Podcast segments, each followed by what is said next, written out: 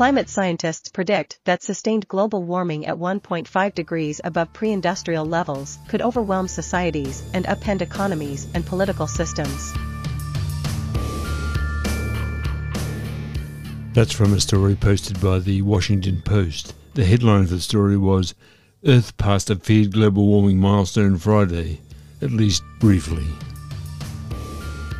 This is the latest episode of Climate Conversations. I'm your host, Robert McLean. This podcast is assembled here in Shepparton, in northern Victoria, Australia, on the lands of the Yorta Yorta people. Yes, the stolen lands of the Yorta Yorta people. I pay my respects to elders, past, present, and emerging.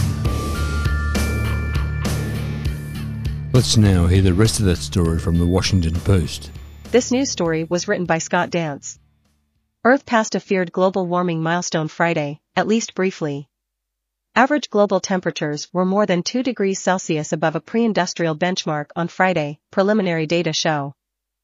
The planet marked an ominous milestone Friday, the first day global warmth crossed a threshold, if only briefly, that climate scientists have warned could have calamitous consequences.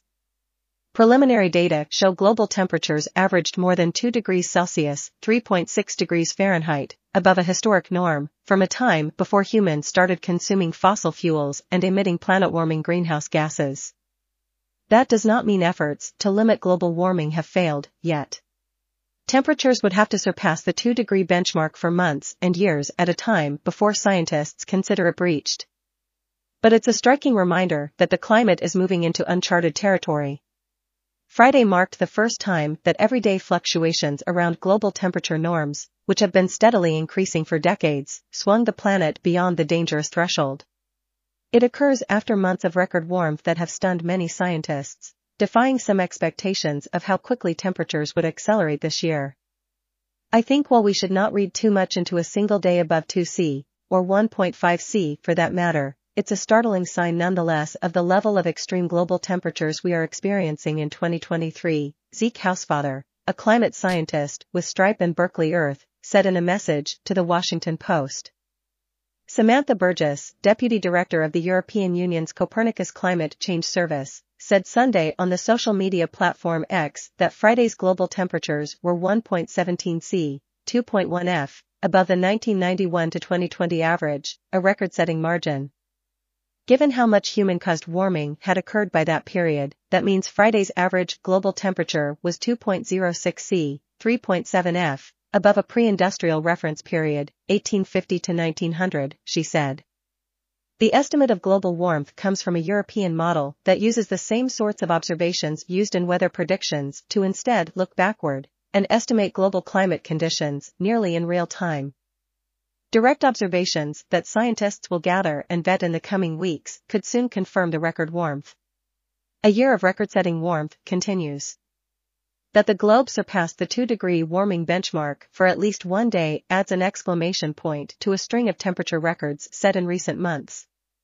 Global temperatures set records in July, August, September, and October. The Copernicus data shows that trend has been maintained, if not accelerated, into November. Even before Saturday, scientists said 2023 was virtually certain to surpass 2016 as the globe's warmest on record, and likely to mark one of its warmest periods in 125,000 years, going back to a time before Earth's last ice age. That estimate is based on paleoclimate records that show there was at least no extended period of the sort of warmth the planet is now experiencing, and that temperatures are rising with unprecedented speed. Analyses released this month show 2023 average global temperatures are likely to end up 1.3 to 1.4 C, 2.3 to 2.5 F, above pre-industrial levels. Climate scientists predict that sustained global warming at 1.5 degrees above pre-industrial levels could overwhelm societies and upend economies and political systems. Planetary warming is only expected to accelerate in the coming months because of a deepening El Niño, the infamous climate pattern that drives weather extremes and raises global temperatures by releasing vast stores of heat from the Pacific Ocean into the atmosphere. But that surge of El Nino-fueled warmth typically does not arrive until after the climate pattern reaches its peak, something forecast to occur this winter. Because of that, scientists had said earlier this year they did not expect the globe to surge to such record warmth until 2024. Friday's milestone offers yet more proof of how the planet has defied climate scientists' expectations this year. And now we have a story from the Australian Broadcasting Corporation. It's from the climate teams, Michael Slezak and Jess Davis. It has the headline, Ditching School to Save the Planet. The story begins.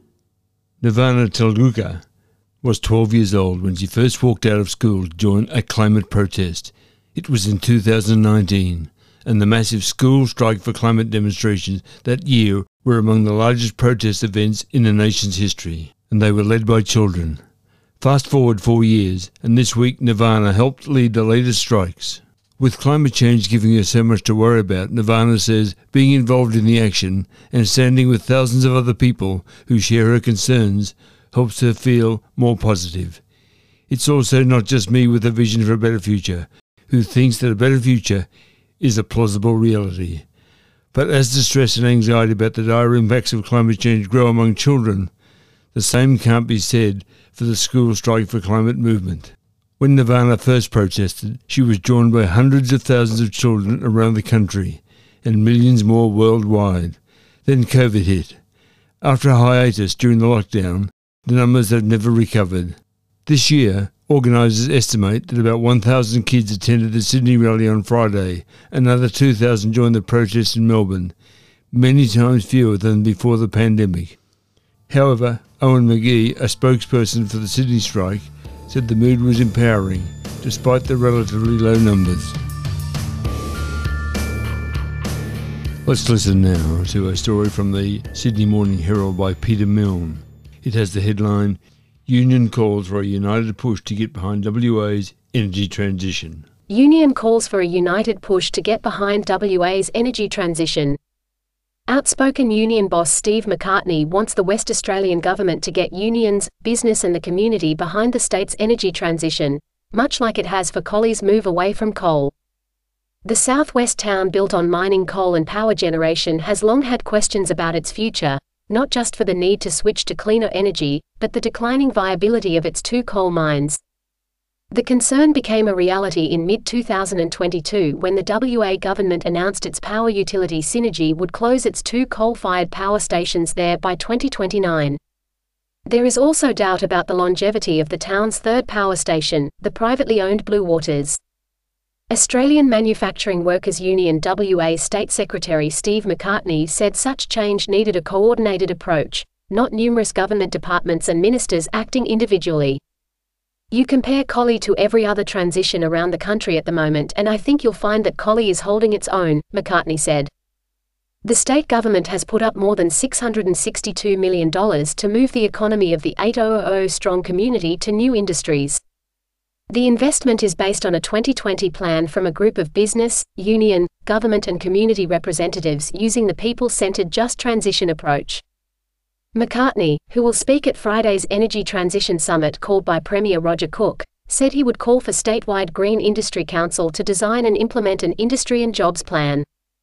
Like many others, McCartney saw opportunity in WA's wealth of minerals needed for the move away from fossil fuels such as lithium for car and power grid batteries. Once upon a time, we turned big rocks into little rocks and sold them to someone else, McCartney said calling for more minerals to undergoing value-adding processing here before being exported. Mineral Resources Managing Director Chris Ellison has long wanted to build lithium hydroxide refineries in his home state rather than export unprocessed spodumene from his mines. However, on Thursday Ellison said high construction costs in WA meant the investment would not stack up financially without significant government support that he did not expect to appear. McCartney said he wanted the state government, financially strong on the back of iron ore revenue, to launch a large-scale green industry attraction fund. There's a race around the world to try and get green industries into their countries, billions of dollars at play, and the state needs to invest heavily to ensure that we can get into, he said. He pointed to the federal government's $15 billion National Reconstruction Fund, launched a year ago to finance projects that diversify the economy, as a model for the Cook government to follow. With coal's exit from the WA economy imminent, McCartney said it was not too early to start developing a transition plan for the gas sector that he expects would involve supporting the development of a green steel industry. Next, we have a story from DeSmog. And it's written by Dana Drugmand. It has the headline More than half the world's largest companies' net zero pledges are false promises, study finds. The story begins. Companies' climate commitments are largely misaligned with their lobbying activities, with more than half of the world's largest corporations at risk of net zero greenwashing, according to a new report. An analysis of nearly 300 of the top companies from the Forbes 2000 list found that 58% didn't match their climate policy influencing actions with their public claims of being committed to the Paris Climate Accord and achieving net zero emissions. Net zero greenwash, the gap between corporate commitments and their policy engagement, assessed companies lobbying against their net zero pledges. It determined that a company is at risk of greenwashing if it has announced a net zero or similar target, but is not sufficiently supportive of policies needed to achieve the Paris Agreement objectives, based on the Lobby Map platform that tracks corporate engagement on climate policy. Next, we have a story from The Conversation. It has the headline Five Reasons Why Climate Change May See More of Us Turn to Alcohol and Other Drugs. The story begins Climate change will affect every aspect of our health and well being, but its potential harms go beyond the body's ability to handle extreme heat, important as this is. Extreme weather events such as floods, droughts, storms, and wildfires are becoming more frequent and severe. These affect our mental health in a multitude of ways. Coping with climate change can be overwhelming. Sometimes the best someone can do is seek refuge in alcohol, tobacco, over the counter and prescription drugs, or other psychoactive substances. This is understandable, but dangerous and can have serious consequences we outline five ways climate change could increase the risk of harmful substance abuse. My screen is still full, full to the brim, with stories about the climate crisis, but I can't get to them all. So, those I can't get to, you'll find links to in the show notes, so please go there and have a look. So, considering that, we've reached the end of this episode of Climate Conversations. Thanks so much for your company. Now, I'd love you to follow this podcast because if you do that, you'll be alerted every time I publish a new episode. Also, I'd love to hear what you think about this podcast, so please email me at r.mclean, the number 7, at icloud.com. Good or bad, don't hold back, let me know. Also, it's really important that you share this with a friend because we all need to know all we possibly can about the climate crisis.